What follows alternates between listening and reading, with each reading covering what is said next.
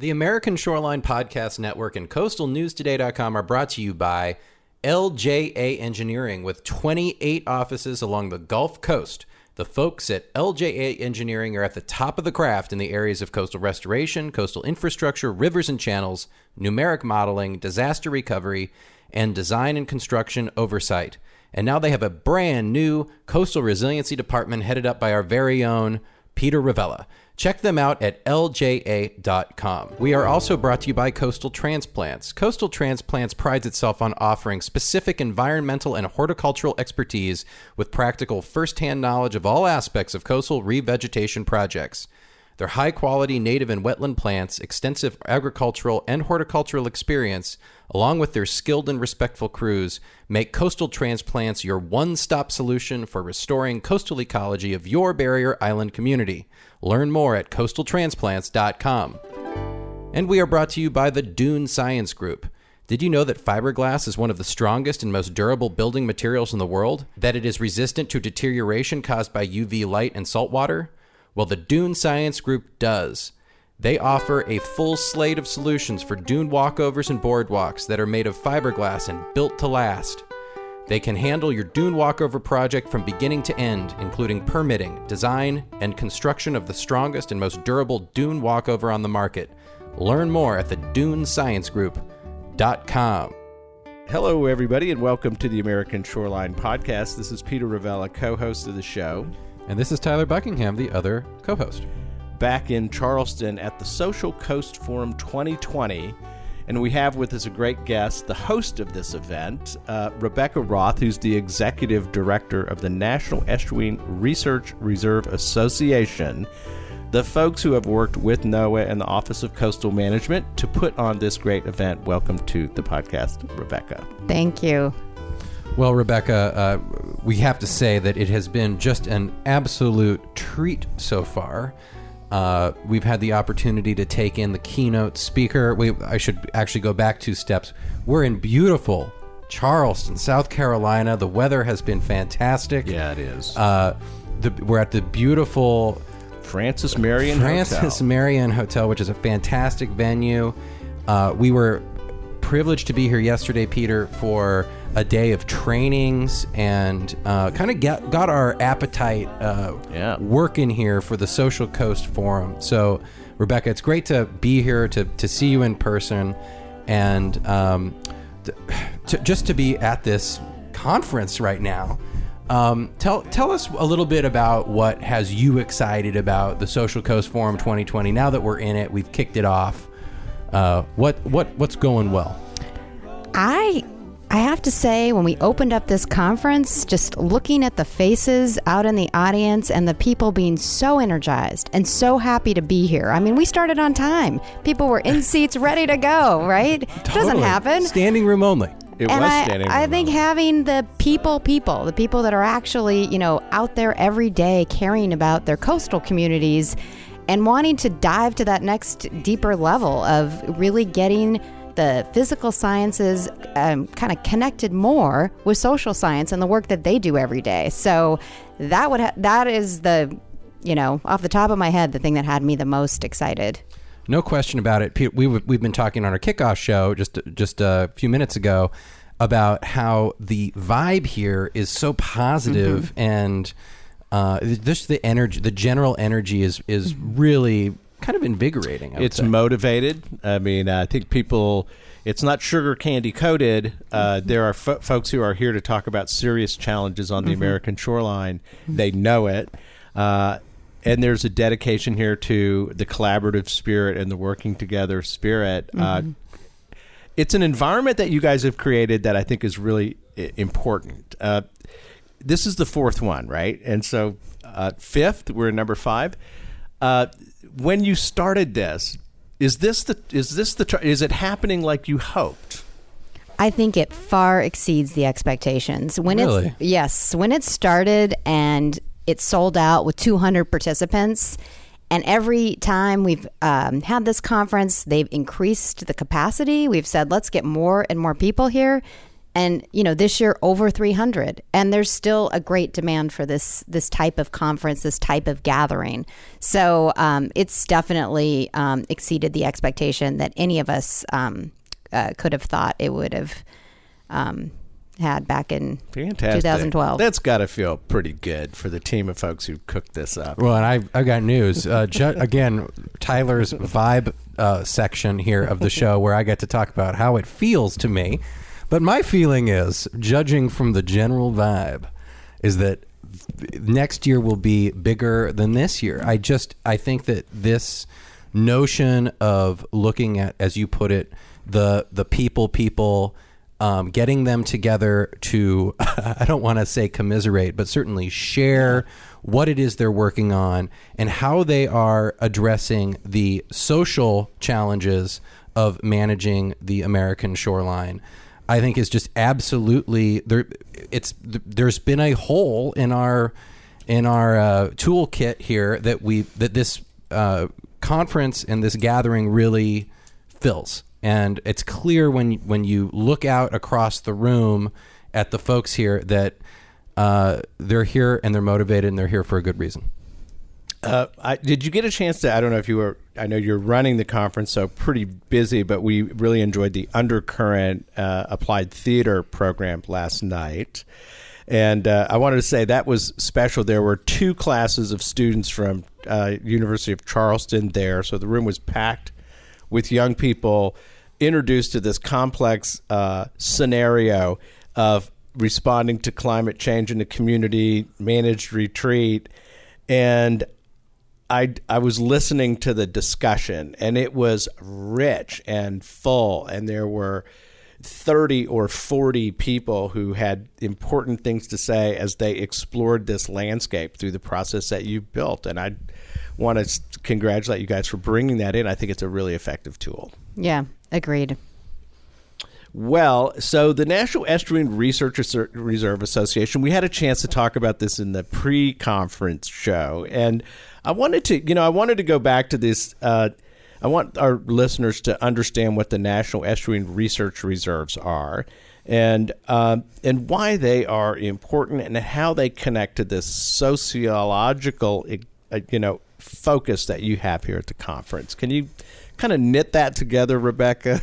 Sure. So our coastlines are filled with estuaries everywhere. And I just have to say, where the river meets the sea, those open areas, those estuaries that do so much for our communities. And some of these communities around the country, 29 of them, um, thought that their place was so special that they, along with their state and NOAA, said, let's protect these places in perpetuity. Let's make that happen.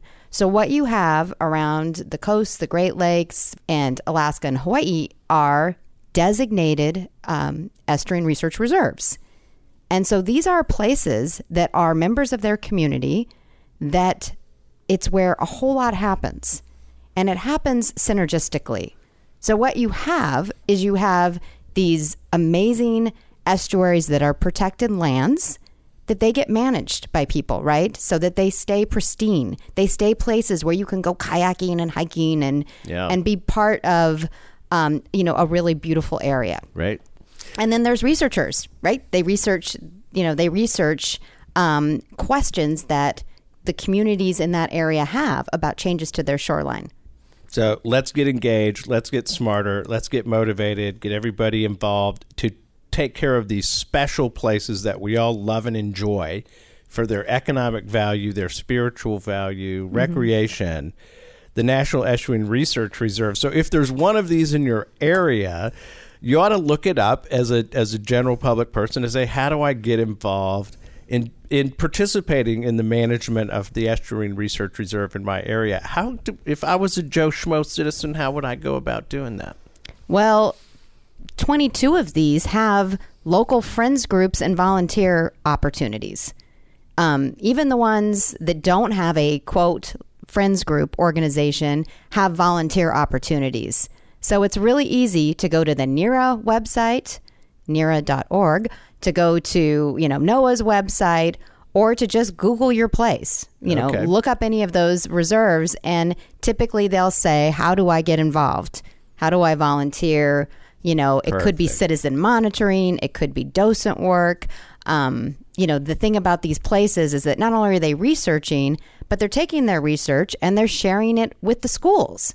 So in some communities, every seventh grader, this is their science program. They come to the reserve. Wow. And in addition, there's like fabulous training that happens from that science. Once we know more, we take it to decision makers, to the public, and say, here's more information, and we provide free training. Wow. So when I was in seventh grade, we didn't get to do anything that cool for our science project. I think I was. I hear you. I was lima beans, and you know, I forget alcohol. Like, did they grow in alcohol? Mm. You know, no. That was my science project mm. in I seventh grade. Being involved with the National Estuarine Research Reserve would be great. So the NERRA website, you get N E R R A dot com Dot org. dot org. I'm sorry, org, and and you can look it up where they are, how to reach out to them, all of that stuff. Um, You know, it's it's interesting because when you think about uh, this program, it really is a grassroots, community-based notion that these spaces are um, so special that the community themselves went. It wasn't just the higher power reaching down and declaring, "Hey, we like what you got over there. Comply with us." It was a true. Oh, I'm going to say bottom up mm-hmm. with support from the from NOAA at the federal level all the way down to friends of groups and community volunteers in the in the area and I have to say that this is so appropriate that we're here at the Social Coast Forum where we're talking about society because when you look at a grassroots organization like that, that is the type of organization and the type of construction of a community that will be resilient because it is those types of organizations, those types of yeah, well said. um, uh, communities that are in their environments and that are aware of the changes that are happening that Wow. are oftentimes not you know uh, absolutely you know we on coastalnewstoday.com you can read all about what's going on changes that are happening in the environment all over the american shoreline but truly to experience it to be out in it and to have a community the community fabric built around the, the, the coastline around their coastal identity I think is such an important thing. And it's just so cool that we're you know so many folks here are are gathered together uh, to share the various ways that they've interfaced with the community. So that brings a question to my mind, Rebecca, as the executive director of the association. Is is this model of management and engagement? It seems this has got to be the coming trend when you start to look at climate change and adaptation. Is the is the Estuarine Research Reserve management model, engagement model, expandable to other issues in communities, even where the boundary is not drawn? Yeah, absolutely. And I did want to say that it's it's been such a successful model that currently there are three new designations where governors of the states have written in and said we want a reserve in our state. We want that too. How So. Connecticut, Louisiana, Wisconsin, they have pending designations um, at the forefront. So I do think that this um, this model is something that we see um, transferred because these places that people know and trust and love trust the people that work there. They serve to convene groups. It doesn't have to be, well, we're going to talk about nature or the salt marshes. It could be, we've just weathered a disaster and we need a place to bring people together. Some of our reserves were actually safe havens for individuals that didn't have housing. It's like, here, you can use the visitor center. We've got places for members of the community. So this is their, you know, this is their place and it is the bottom up um, which is how we've been doing coastal management for many years in this country, not just the reserves, but in working, you know, with local local governments and communities to try to, you know, do better planning, do better, um, you know, better engagement of the community. But one thing that I think um, the reserves do is that they are reserves. And there is a, as you said, the word perpetuity is in the uh, is in the mission, and I think that that challenges us in a way that oh, protecting um, a row of beach houses, while it is by all means extremely important, and I'm not, I would never dismiss um, the importance of protecting people's homes and property, etc. But uh, when you are, when the community takes such, I mean, the long view almost serve it doesn't do perpetuity justice. I mean, this is about, this is a statement about uh, our values as a society.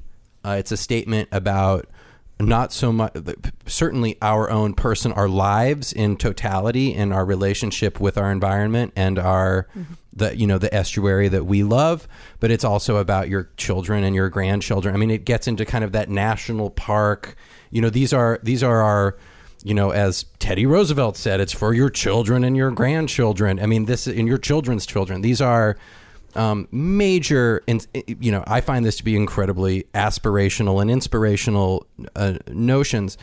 And what's what's interesting about that is that to to combine such lofty goals with like trash pickups on Saturday, and you know, friends of groups. So we're going to get together and we're going to kayak the thing, and and we'll do a you know a, a birding training. If you've never birded, but get people. You know, the it's just a it's a really interesting blend of like extremely lofty goals and very achievable means in in you know that that we need to do in order to meet our goals. You know what I mean? Mm-hmm. Mm-hmm.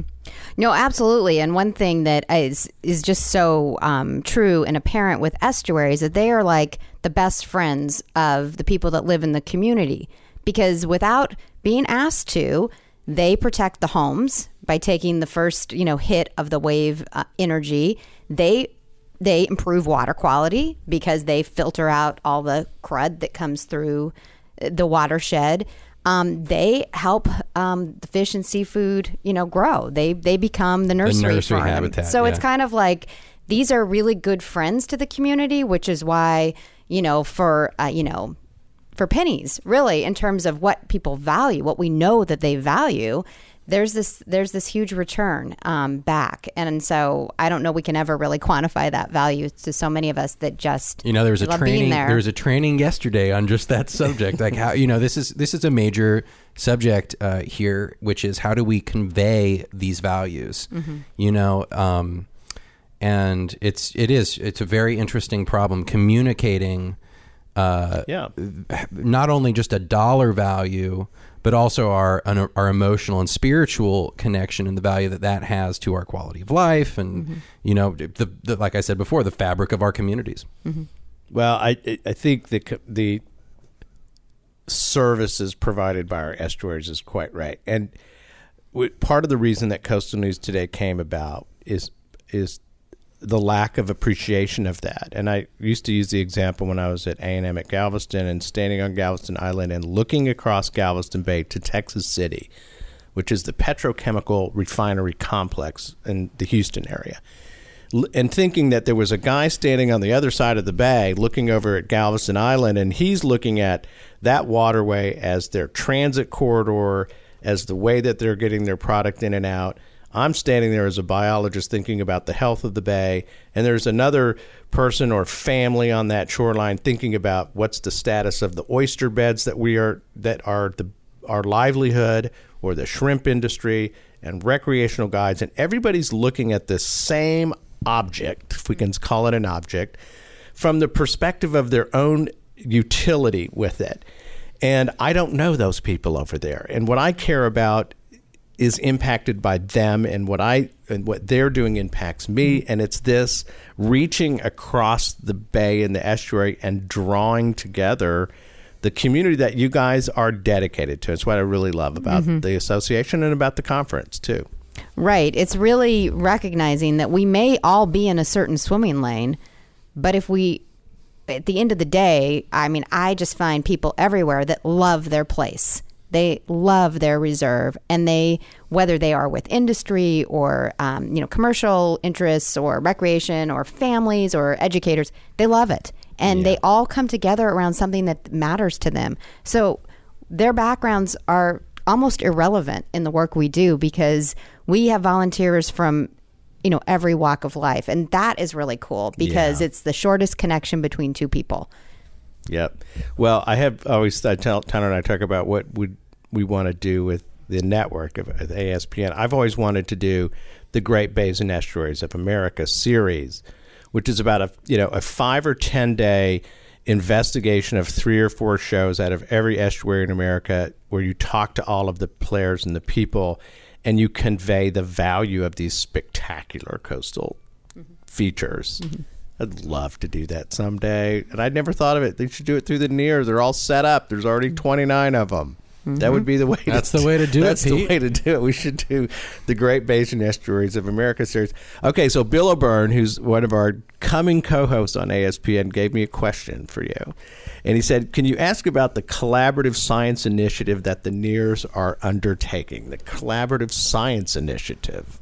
Sure. So the research reserves have been doing collaborative science for a lot of years now. Um, and they've kind of um, they're onto something in a way that many have tried to replicate. And what this means is that when they go to do research and answer community questions, that they are actually going to listen to you in the community and say, "What is it that you want to know?"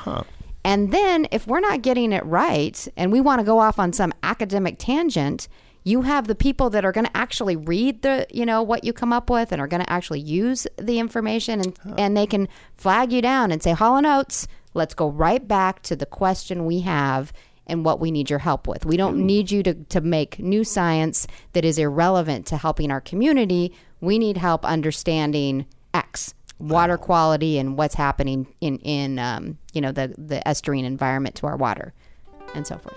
That's putting uh, letting go a little bit and letting the community guide the science and the resources to their benefit. That's like a cool idea. It's messy. It's super messy. It, it's expensive. It doesn't always work, and it's certainly not something we can just put a bow on at the end of the day. But if we're going to help the people, if we're going to actually make a difference locally, um, and you know where we know people are at, we have to we have to show up and we have to be sincere about adapting how we do our work to Fantastic. answer the questions. to have the courage to enter the messy world of humanity and human beings is what I think the hosts of this conference understand and are dedicated to getting as good at as they can. We're from Charleston, South Carolina at the Social Coast 2020 Forum with the Executive Director of the National Estuarine Research Reserve Association, Rebecca Roth. Thank you. Thank you for joining us. great. And uh, we really, really appreciate you putting this together and letting us come here to participate and to learn from what you guys are, you doing. kidding 'Cause me? you're So the far. idea that you're, out going to get this to more people this is this is fantastic. We're so thrilled that more more people will get to. Well, we're thrilled. Participate. We're we are thrilled to do it, and uh, I think it's only appropriate uh, that we once again say it's nerra.org, n e r r a dot org. And um, if folks are interested in getting involved or making a financial contribution or something like that, can they do it there, or do you have any uh, additional instructions? Oh, sure. There's a donate button. Donate we always button. take donations, but we do have each reserve that you can go link to their website, their friends group, and get that additional volunteer information. And they're doing really fun, fantastic things. Awesome. Well, thank you very much, Rebecca, and uh, very much looking forward to the rest of this conference.